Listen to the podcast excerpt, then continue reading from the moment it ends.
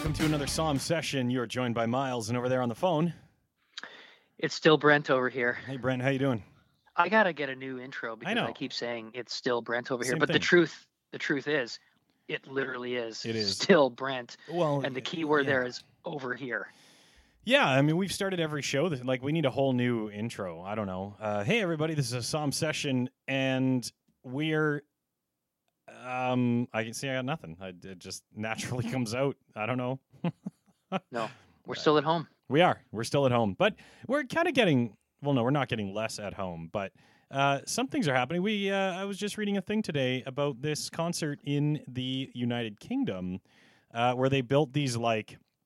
So it was a live concert. It was the first major live concert, and they built these like little railing pod zones, and Yeah, uh. I, yeah, and I think they were limiting it to like four people per pod or five or something like that, and they had 2500 people at this concert and the the photos were amazing because i generally and i know this is where you and i differ as people i generally expect the worst of everyone and you look to the the good in everyone and so when i look at these pictures i was thoroughly amazed that like every walkway every throughway every public space was empty like people were really following the rules where I would just expect everyone to be like, let's all pile into the open space and have a great time. Wee!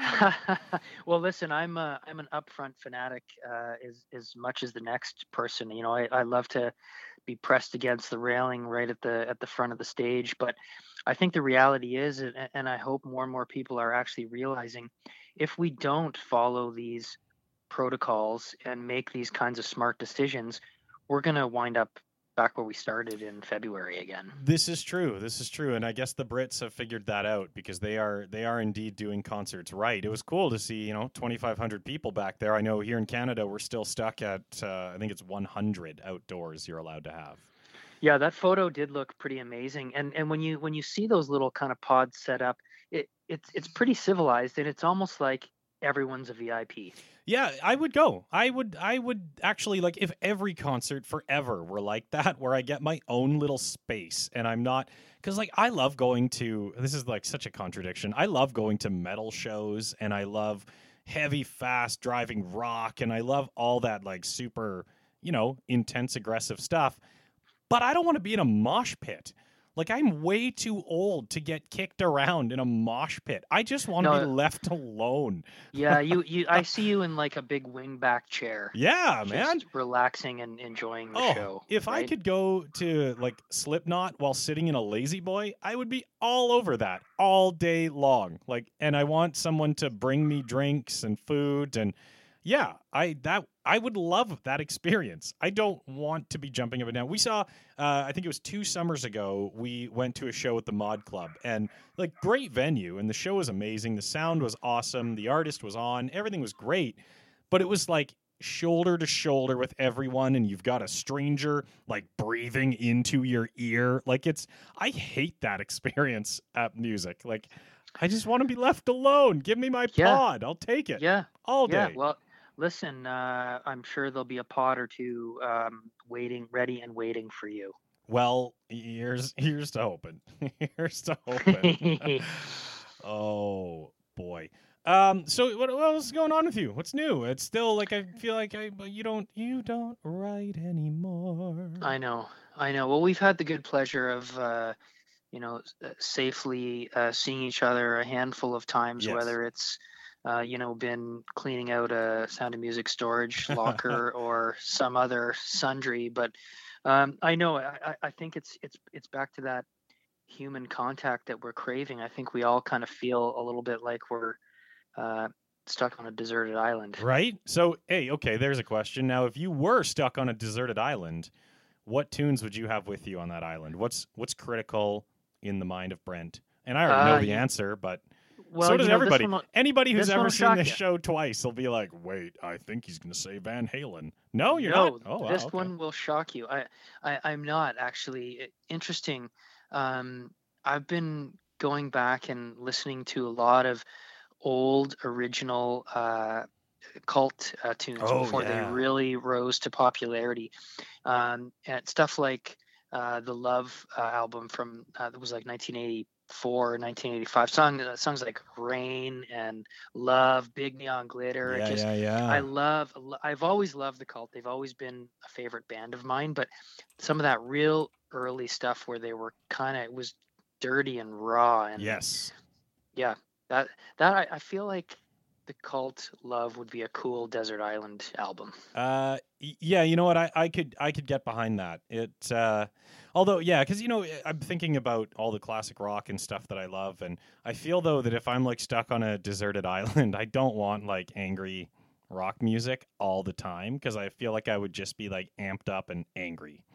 you want to be time. you want to be uh, wasting away in Margaritaville, as Jimmy Yeah, Buffett would yeah. say, right? You know what? And that's why I think I would, uh, and I would have to give a, a tip of the hat to uh, my stepmother Faye on this one, uh, because back in the '80s, she introduced me to Simon and Garfunkel, and I have to admit, to Ah. this day, I am still a monster fan. And their 1982, uh, the concert in Central Park, I think is brilliant, and I would I would bring that with me all day long because you get a little bit of folk rock, you get some super easy, you know, slip sliding away type stuff, a bit of Scarborough Fair, uh, and then yeah, and into like the Wake Up Little Susies, and I, it's just a fun album. I would listen to that. I'd be happy with that one on an island. I could be Good nice good call, mellow. Faye. Good Props call, Faye. Faye on that one. Good job. Like. Faye, Like uh. Faye actually used to. Uh, it's funny, you know, she was kind of one of my first introductions to classical music, but not in the sense that would be normal. Like it wasn't Beethoven and it wasn't Mozart. Uh, it was Yanni of all Mm. people. Uh, we used to listen to Yanni live at the Acropolis, uh, and you know that guy had this amazing tuft of lion mane hair all around him uh, and he he would play piano while conducting his. It wasn't even a real orchestra. I'm not even sure what it was. It was this sectional thing, uh, but he had really cool sounds, and it was kind of one of the first time I ever heard like a drum kit in with a classical arrangement, and I thought, well, that's neat. Uh, and then uh, yeah, the rest is history. But yeah, I like it. I like Yanni. it. Well, I mean, cool, cool, unique uh, sounds are you know what's memorable and and what stands out. It's kind of like um, you know when someone would take a couple of spoons and Oh, you know tap them oh. on their knee. Wow, that was a that was a rough segue. I don't I don't know how I feel about that one. Uh, but yeah, well, but we'll go with it. We'll go with it. Um, we can edit it out later. No, no, we're not going to because it was it was it was okay. We'll keep it. Uh, but on that note, folks, why don't we jump on over to the phone because we do have a, a very special guest who, uh, for those of you in Burlington, this is absolutely no stranger. All right. Well, joining us right now on the phone is a very, very special guest. And now, this is also a man that when he says, I'm going to play the spoons, he means it in a very different way than how Brent does. Uh, joining us over there on the phone, keyboard player, music aficionado, if I can say that, uh, Mr. Rob Bruce. Rob, how are you? I'm good. How you doing, Miles? How you doing, Brent? Hey, Doing well. doing awesome. Doing well. Thanks for you uh, you should hear Brent play the spoons. It's uh, it's pretty incredible actually. His rhythm's not very good, so the clicking it's not really you know it's it's okay, but it's he, he needs some work. No, well, actually, I've not a- I've got a I've got a few spoon CDs, and I just I play them. That's I, Oh, that's a better way to do it. That's absolutely That's a the better best way to way do to it. do it. Exactly. Yeah. I've tried to play the spoons a few times, and it's a weird. Like I can't believe it was ever actually a thing, right? To put two Right? spoons together and just click them on your knee or whatever. Yeah. Like, how, somebody was really desperate to, to like join in, right? They're like, hold on, let me get two spoons and go. Well, the weirder thing too is you can buy professional music spoons. Like that has always blown me away that you can actually go to a Right. music store and purchase musical spoons. Oh, well, Yep. anything to make a buck. Anything to make a buck. There's a sucker born every minute. I mean, a musician born every minute. this is so true. Now, Rob, you are a, a Burlington boy. The uh, the Spoons are are longtime friends of the Sound of Music Festival. Um, I was actually trying to figure out how many times you guys have played the festival, and it, it's like it's a, it's quite a few. Like you you really are a mainstay, in so much so that when we don't have you on the lineup, I actually get messages that are like, "Why aren't the Spoons playing this year?" Like I'm I'm gonna Yeah, well- we're gonna do it right now. We're gonna give you the title. I'm dubbing you the uh, the the house band of the Sound of Music Festival. Well, we're like the token Burlington band, really, because I mean, I guess I guess we were always very proud to come from Burlington in, in the beginning when we were, you know, going across the country and stuff, and people would call us a Toronto band, and we're like, get out of here, we are not a Toronto band. We are we are so like that's like I don't know that's like not quite insulting because I love Toronto, but we were very proud to be able to say we came from Burlington because it sort of set us apart from being the part of a scene that was was existing in Toronto. yeah. You know, And now you joined the Spoons when you were 15. Is that right? it is exactly right. It is exactly Um, right. Wow. Yeah, I mean, I was a, a fan of the bands. Like, I mean, they were very, uh, like, they weren't really popular, but they were a, a, a up and coming local band. About a year before I joined, and a friend of mine, his older brother, was friends with their manager. So they were doing some gigs. They did gigs now and then in Toronto and in Hamilton and stuff. And I had heard of them because there were very few new wave bands at that time. I mean, this was the, the really, you know, this was 1979, 1980. So we're talking 40 years ago. And there was, I mean, most bands were still playing. If you were like kids playing music, you would have been playing like Journey and you would have been playing Mhm. Kiss and Styx and I mean, of course, Max Webster, whatever was like the rock. But to come in and, and say you're part of this new movement happening, there was very few. So there was the Spoons in Burlington. There was another band called the Onos, who became a band called II, who had some success in Canada as well. Nice. So I, I, so I I, like. kind of uh, I knew the Spoons. uh, Sorry, I knew them because they were my friend's friend, my friend's brother's band, sort of. So I was like obsessed without really knowing who they were, except just I just knew they were in Burlington and they were a new wave band. So I love Rob that uh, you know that that that hometown pride and you know proud to the point of correcting folks that you know you're, not from Toronto, you're from Burlington, Ontario, and um, I think I read you actually uh, were born at Joseph Brant Hospital. It's almost like you were you know born next door to the the park that has been home to to uh, to to the Sound of Music Festival for so many years. Is there a memory as a youth when you were just starting getting into music, maybe just joining the Spoons, where you had uh, attended the Sound of Music Festival and something just sort of went, you know, I want to do that. Did it did it happen for you that way? Well, not so much with the Sound of Music Festival because I, I had already been. So the first Sound of Music Festival was 40 years ago, right? It was 1980. Yeah. 1980. You betcha. That's right. And I don't, I honestly don't have uh, like real memories of that first year, except I'm sure that we all, you know, it probably was way more low key at that time. It was like, hey, it's the teen tour band, Yeah. and it's going to be like, you know, a couple of bands coming to play, and there was nothing like an organization like, I mean, the fantastic thing that it has become. But I remember anytime there was anything happening in Burlington that had to do with music, I was like super excited because I just thought this is amazing that you know that no matter what kind of music it is, that there's something happening in the community that's musical, and I think it's fantastic. But I I'm pretty sure that it was in the summer of '82 that we had released our our second album, Arias and Symphonies, and we had released this song Nova Heart. And I feel like my my memory is probably dim, but I think it was connected to the Sound of Music Festival that down at Spencer Smith we did like a like a meet and greet, like autograph session kind of thing. And and that was one of our first times doing things like that because because that was the, our first summer where we started having songs on the radio and stuff. And so any chance to do something in Burlington was always exciting for us. But the Sound of Music, I would go down to it and you know just just be there and, and whatever was happening, it was just like you know it's a social gathering with all your friends. So Absolutely. social gatherings, remember those? Yeah. Oh, yeah. We were just talking about those. And the other thing I was just talking about, and Brent said I'm not allowed to say this, but I'm going to, Rob, because I feel like we're friends at this point and you're part of the Psalm family. Is I watched an amazing interview uh, in in prep for our podcast here. I watched an amazing interview with you from 1979, and I have to say, your hair is incredible. A, that was unreal, and B, uh, you you're uh, you're a pretty guy. Well, you know, in the '80s, that was the thing to do. It's crazy, right? Yeah, well, no, it, and and my point is like I was I was looking back at some old footage of the spoons, and uh, it it was like it, it was new wave, and it was kind of new for Canada, and it was different, and it was exciting, and you guys put on a show, and that I've talked about this on on our show before. How I always love when Yeah. bands do more than just play music; they give you a show. Yeah. And I think Yeah. that's carried through into a lot. Uh, you know, looking at, at your career, you know, you've got your rock, you've got new wave, you've got Broadway on the stage, behind the scenes. Like you've really led this diverse career. And I, I have to ask, like, what drives you creatively at this point and how do you keep finding these new genres and new kind of footholds on the musical world to to take interest in i think it's it's probably been like like the thing that I feel most fortunate about is that my whole life long, probably since I was a little kid, I've just loved all kinds of music.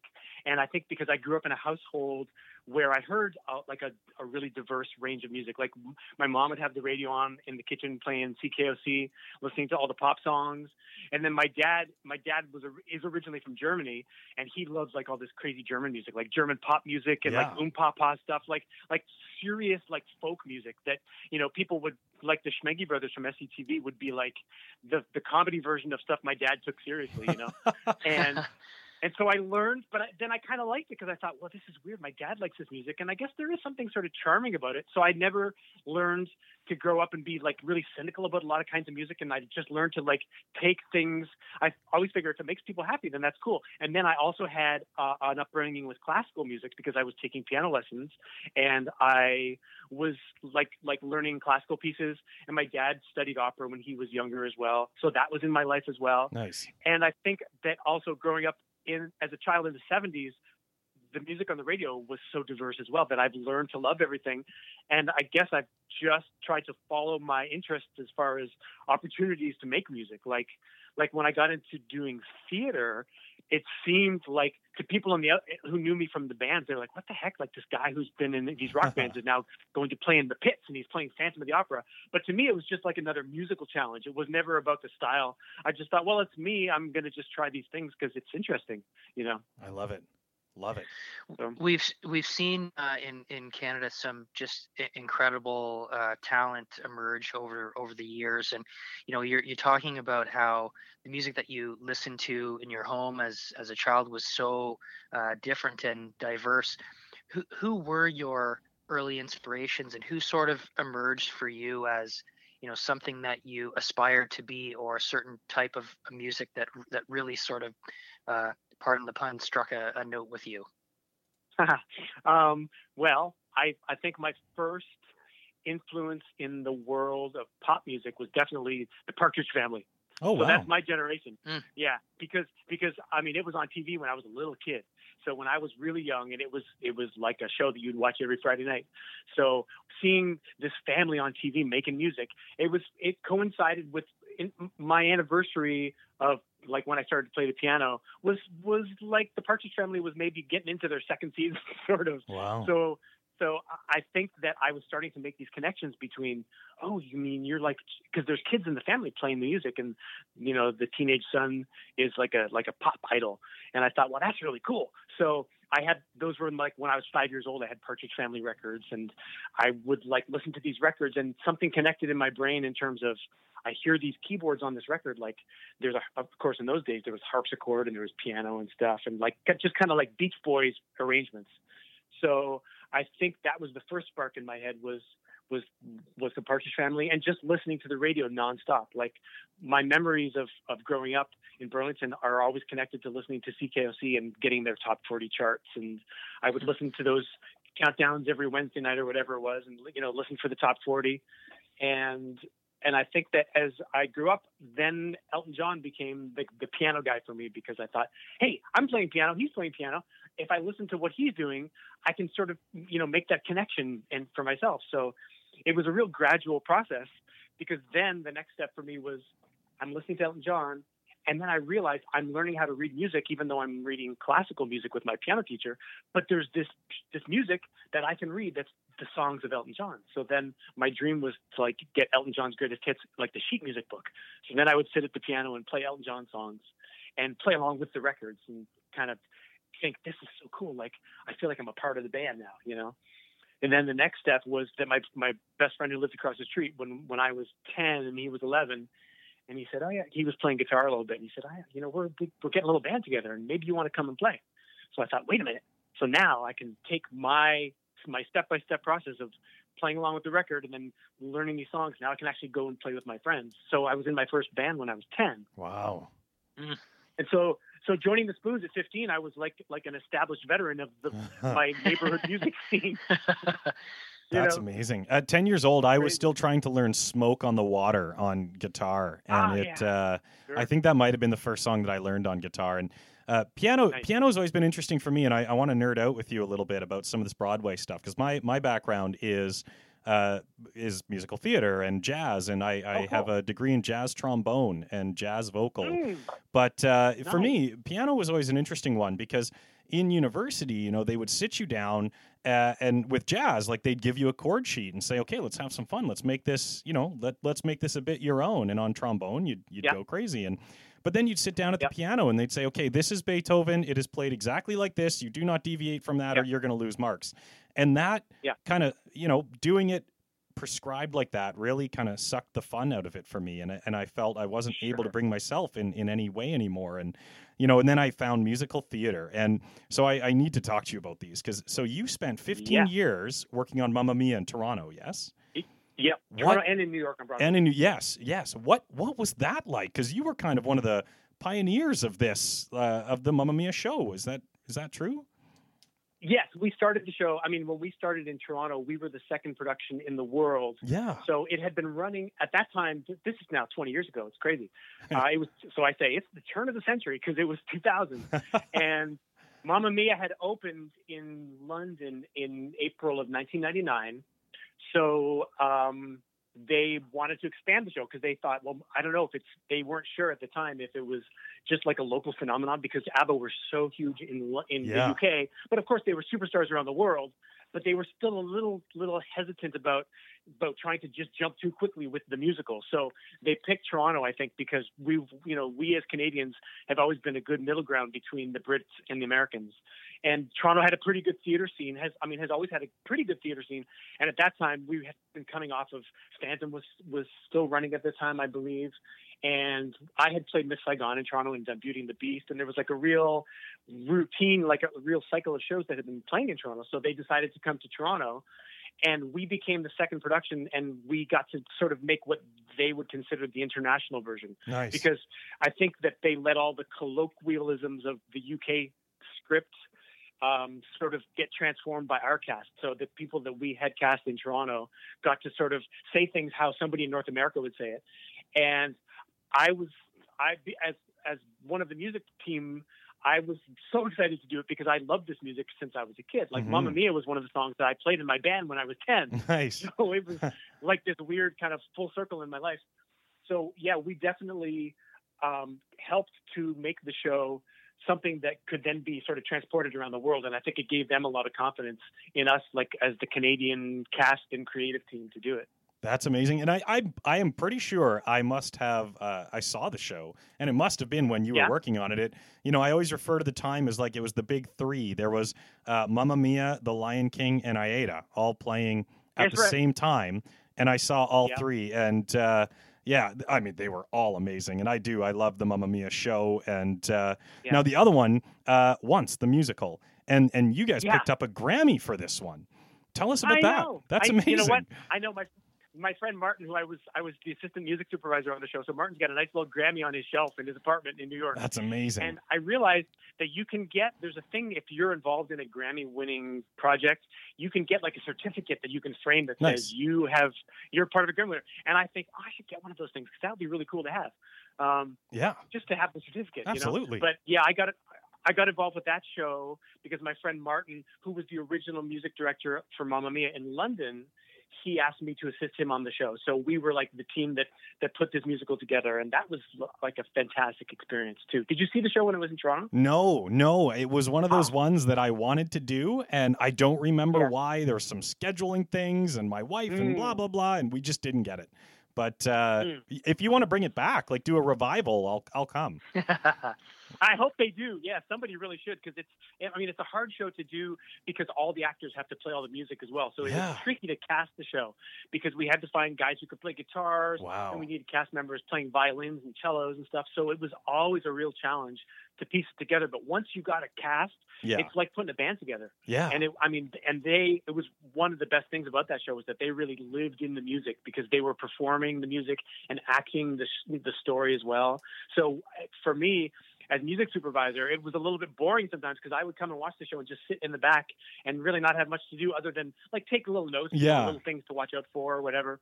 But I wasn't really in the music, which I really missed. But the show was beautiful. Yeah, and that's what I've heard, and I, I do. I regret that we didn't see it, but uh, yeah, you you bring it back, and I'll be there front row, no problem. Good, excellent. okay, I have one more, and then I'm going to stop hogging you and, and let Brent talk because I can nerd out about musical theater Go all day, go, every go. day, forever. Well, But- you know, I'm impressed with your with your trombone story though, because I'm a big fan of the trombone, Oh. and I'm always impressed with how how you can keep the pitch on Yeah. the slide. Yeah, I mean, it, that freaks uh, me out. Like, I mean, you know, that's that's a that's a good skill to have. Well, and it's funny, you know, when I started uh, in music, I, I started out uh, on keyboard and then moved into guitar and then moved into percussion. And then uh, I Yeah. wanted to do some more jazzy stuff. And I tried the trumpet and was like, nah, I, I really don't like this. And I didn't, I had no interest for some reason. And I like, this is just one of those Wow. irrational things. I didn't want to play a reed instrument. I don't know why. I Yeah. had nothing against them. Yeah. I just didn't want to do it. So uh, a And friend they of mine. Yeah, right. I don't want to do that.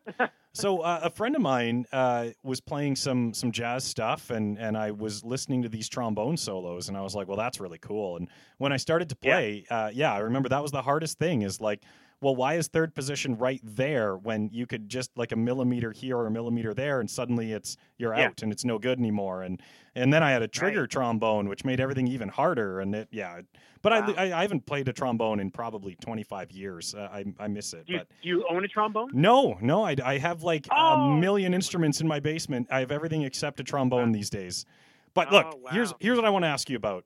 Now, Okay. you by some weird, I saw this photo and was like, how did this come to be? You coached, and I'm probably going to say his name wrong. Is it Rami Malek? Rami Malek. Rami. Rami. Yeah, Rami now. Rami Malek on playing keyboard like Freddie Mercury for Bohemian Yeah. Rhapsody. How how did this come to be, and what was that like? Well, it was it was. Um, I got an email from a music supervisor in London who I- was recommended to this person who was involved with the film, and they said you were recommended to us because we need a piano coach for Rami as he's preparing to film this to make this film, and I was like, yeah, sure, okay. and we we ended up just we spent a couple of days together in a rehearsal studio because he was filming his TV show called Mr. Robot yes. Which I think is on Amazon Prime. So he he was in New York at, at the time filming like finishing up the season, and he was about to go to London to start making Bohemian Rhapsody. And what the the the people on the film wanted him to just start getting up to speed on all the things he was going to have to do. So he had somebody helping him, sort of figuring out how to move like Freddie on stage, and I became like his first piano teacher. So what? So he had like zero knowledge about the piano. He just knew that Freddie played, and he was going to have to basically get up to speed qui- as quickly as he could to look like he could play the piano. And they want they wanted him to be able to play a little bit as well. So like really pre- preliminary kind of technical kind of things I was able to show him, but really. In the end, what it became mostly about was learning how to really look like you can play because there's not enough time. Freddie was a fantastic piano player, Yeah. so there's no way that, that you, as an actor, you can quickly embody a person if you if you do enough studying and enough you know preparation for yourself as an actor to play a person but a musical skill is not the same kind of thing at all so basically he like a couple of days in the studio he would i would play bohemian rhapsody and i played we are the champions and things and he would stand over top of me and, and like videotape my hands to get a sense of what he was going to have to do and then he was off to london so i only really saw him a couple of times and then I think on the set he had had other coaches, piano coaches, who, who were like watching him to make sure that at certain angles at the camera that he looked right. But it turned into a cool thing because you know he won an Academy Award. But for me, what was most exciting was getting able was being able to talk to him about Freddie Mercury because Freddie was another huge influence on me as a musician as a kid. Like yeah. so I mentioned Elton John when I was 10. The other person was Freddie Mercury because I was a huge Queen fan. And as much as I loved the rock and roll element in their sound, I also loved it when Freddie would, would geek out and do his musical theater kind of songs. And, Yes. you know, every record had such a wide variety of music, but his piano style definitely was an influence on me as well. So I got to to spend time with Rami and, and say to tell him like how much Freddie means to people as a musician, not just as a flamboyant performer, but really technically as a as a creator, he was like a super cool guy, and it was fun because I got to like share links of videos to watch. I kept saying like, okay, you got to watch this thing and check him out here and watch these different things, you know. So I feel like I was more than just a piano coach. I was like one of his first sort of like champions of inspiration to kind of embody what Freddie means to so many people. That's so cool. And and what did you think of the movie? How did you think you did? I sounds pretty good. Yeah. I mean, I mean, there's there's there's things factual inaccuracies which I think filmmakers always take a little they take liberties sometimes. But what are you going to do? Like, who cares? Yeah, you know? yeah. Like, I'm not gonna. I don't. I've seen I had seen when it first came out people saying, "Oh my God, John Deacon was playing the wrong bass at this year. He was using this other one, and it was the wrong kick drum." And there were certain songs that were in weird positions in the story, but uh, it doesn't really matter for people who don't know at all. It's a fantastic introduction to Freddie and, and the band, I think. So Yeah. it kind of it will live on, and if people want to know more, then they can learn more about him. Nice. I think Rob, with with all the diverse experiences that you you've had, you know, you've you've got a pretty interesting story in your in your own right, and and having been exposed to an opportunity like uh, you know coaching an uh, an actor and helping to tell that story. My my question is kind of two part. Um, one is who would you like to play the part of you in the story of your life, and where are you at today, and, and what are, what are you doing musically now? Okay, that's two good questions. but I don't know who's going to play me because he hasn't been born yet. There's, I, I have no idea because that's just a funny thing. I can't even imagine that, you know, although uh, like I watched that Elton John movie was really good too, Rocket Man. Uh, Yeah. it's pretty cool to like Yeah. see yourself transformed. And I think it's neat that Elton was able to, to be alive to see this thing. And I think having seen interviews with him, it's very meaningful to him in some ways to have had this thing made while he can see it.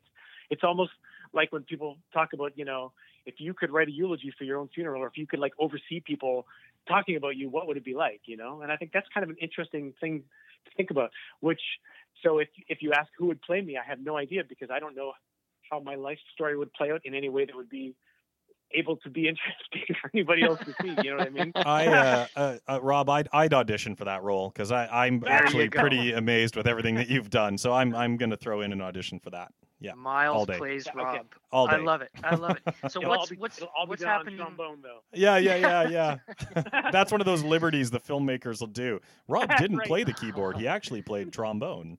Yeah, done. exactly.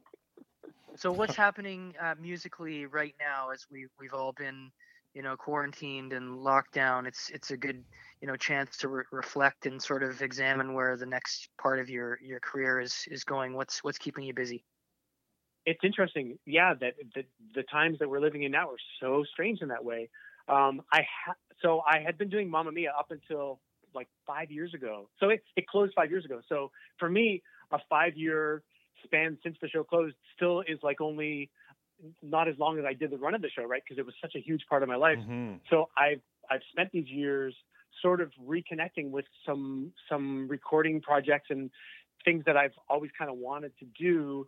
And my wife and I have started doing some sort of uh, schooling, like school teaching with kids. Like we go into some schools in our neighborhood in Queens, New York, and I've always wanted to like sort of inspire a new generation in ways. So when our son started kindergarten in the public school down the street, I basically like found my way to the arts, the head of the arts department or whatever it was, and I said, you know, we work on Broadway. At that time, Mamma Mia was still running, and I said, we it would be really cool if we could like come in and do some kind of things with these kids, and we ended up doing like for one little period of the year for the grade five kids, we would come in and, and we would do songs from a sh- like a Broadway show, and it became this thing where the kids would learn the songs. We'd teach them some songs. My wife is a dancer as well, so she would give us the choreography, and then the kids would go and see the show, and it was like like a culminating sort of thing. And then for their graduation at the end of the year, they would do a little performance for their parents. So this is like a like a thing that has then sort of expanded because we started like then in the neighborhood kids would want to come to see us for, for like voice lessons and stuff. So it's actually been like a super inspiring thing. It's it's I always like to say it's more my wife because she's really the teacher. I'm like the the piano player who's in the room. but but we're like a team in that way doing this stuff. So it's fun because kids come in and they're auditioning to go to performing arts high schools. Like there's these schools in New York, you know, from like in the movie Fame, and all these kids Yeah. are going to these these performing arts schools. So the kids that go to schools in the region, they can audition to get into those kind of schools. So we help them prepare for that and stuff like that. which is kind of fun. And and it's a nice little way to to like have to learn new music and and kind of explain and teach uh, uh, kids how to find this within themselves. And it's like I said, it's nice to, to sort of inspire a generation of a new generation of performers and sort of help them find what's best for them and and realize that you know there's baby steps along the way and you, you're not going to be perfect right away but you, nobody expects you to be perfect. So you want to just find the things to do because you love it. So that's been a part of my life this this slightly educational thing. Um, i've been doing recording projects with some bands and some singers up in canada as well there's a country singer in Ottawa named Drake Jensen who I've collaborated with on a, on several tunes. He just had like a number one song in Canada on the indie country charts. He's got this song called "Burn the Floor," which I played keys on for him, and it's been going up these charts. And we've done a couple of other songs together that he's going to be releasing over like the next six months. And then I've been also collaborating with a band. This band actually is from Ottawa as well, called Church of Trees, and they're an electronic band and I've contributed a bunch of keyboard parts for them and sort of co-written some songs because I've really helped out with arranging and stuff. And they're getting played like all around the world on lots of like internet radio, electronic music shows and stuff because they've got a really good sound. So I'm sort of trying to find my way into collaborating with different projects as much as I can, as well as my my stuff locally and really, I mean, really, I'm like, I like to do a little bit of everything. I mean, really, that's sort of the way my my whole life has gone, anyway. You know. and I, I, yeah, I, I love that. It's, uh, you know, with all due respect to our former guests, you might be one of the most interesting people we've had on this show because it, like I said earlier, that career of yours that has gone into, like you just said, right now, I'm working on country and electronic I know, and ch- and kids right. and and yeah like I just I love it I love everything that you're up to and uh, you know, again, we we uh, we're kind of we're starting to run out of time here. So you know, we've been talking with uh, Rob Preuss of the Spoons uh, Honeymoon Suite. We forgot to even mention that. Yeah. Um, I forgot about that. And, yeah, those those guys, those guys. Uh, and and pretty much everything in between that Rob has been working on.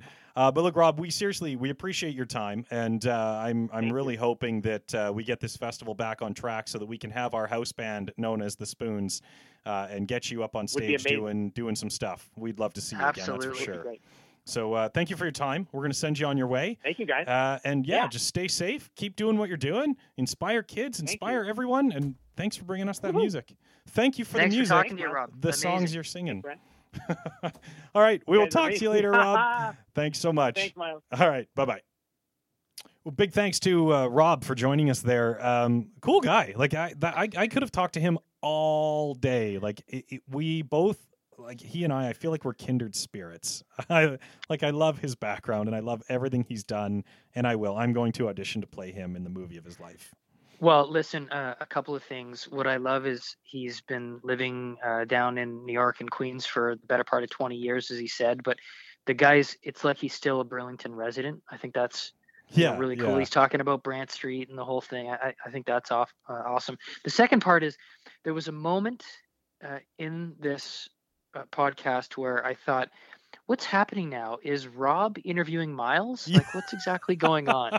it's because yeah, and I realized how creepy it sounds when I'm like, I want to play you. Like it's yeah. Well, so uh, he started asking you questions about the trombone, and I was like, Who, yeah. who's actually being interviewed right well, now? I mean, Brent, I'm a I'm an incredibly interesting person. So don't you know who you think you let's, are? Let's next. Okay, everybody. Next episode, our special guest is Miles Rusak. yeah, let's do it. Well, we can have uh, we can have Annette uh, back as a guest host. Yeah. we can we can turn the tables and interview you, and you can tell us all about your life. There, we should. I I do enjoy talking about myself quite a bit, so we should do that. Uh, in the meantime, we uh, we want you to subscribe. We want you to listen. So um, I am not the next guest. That was all a joke. Uh, so please keep listening. And furthermore, we're out of time. But thank you for listening. We sure do appreciate it. Um, we've actually uh, some really cool news. I haven't even told um, Brent this yet. Uh, soon, this podcast series will be available on the brand new platform Amazon Music. Uh, they are expanding into the podcast world, and they contacted us and said, "We need to get you on there." So uh, we will soon be available on Amazon Music. Uh, we are, of course, on Google Music and iTunes and Spotify and just about all of your favorite podcast channels. So I, I love listening. that we can be found Anywhere and everywhere. Anywhere and everywhere. Uh, that is all the time that we have uh, from myself, Miles, and over there on the phone. Oh, is this where I say it's Brent? You, you could say something else. I love doing that. Uh, enjoy the sun. This one's been fun. yeah, enjoy the sun. This one's been fun. Thank you for the music, the songs you're singing. Take care, everybody. Bye bye.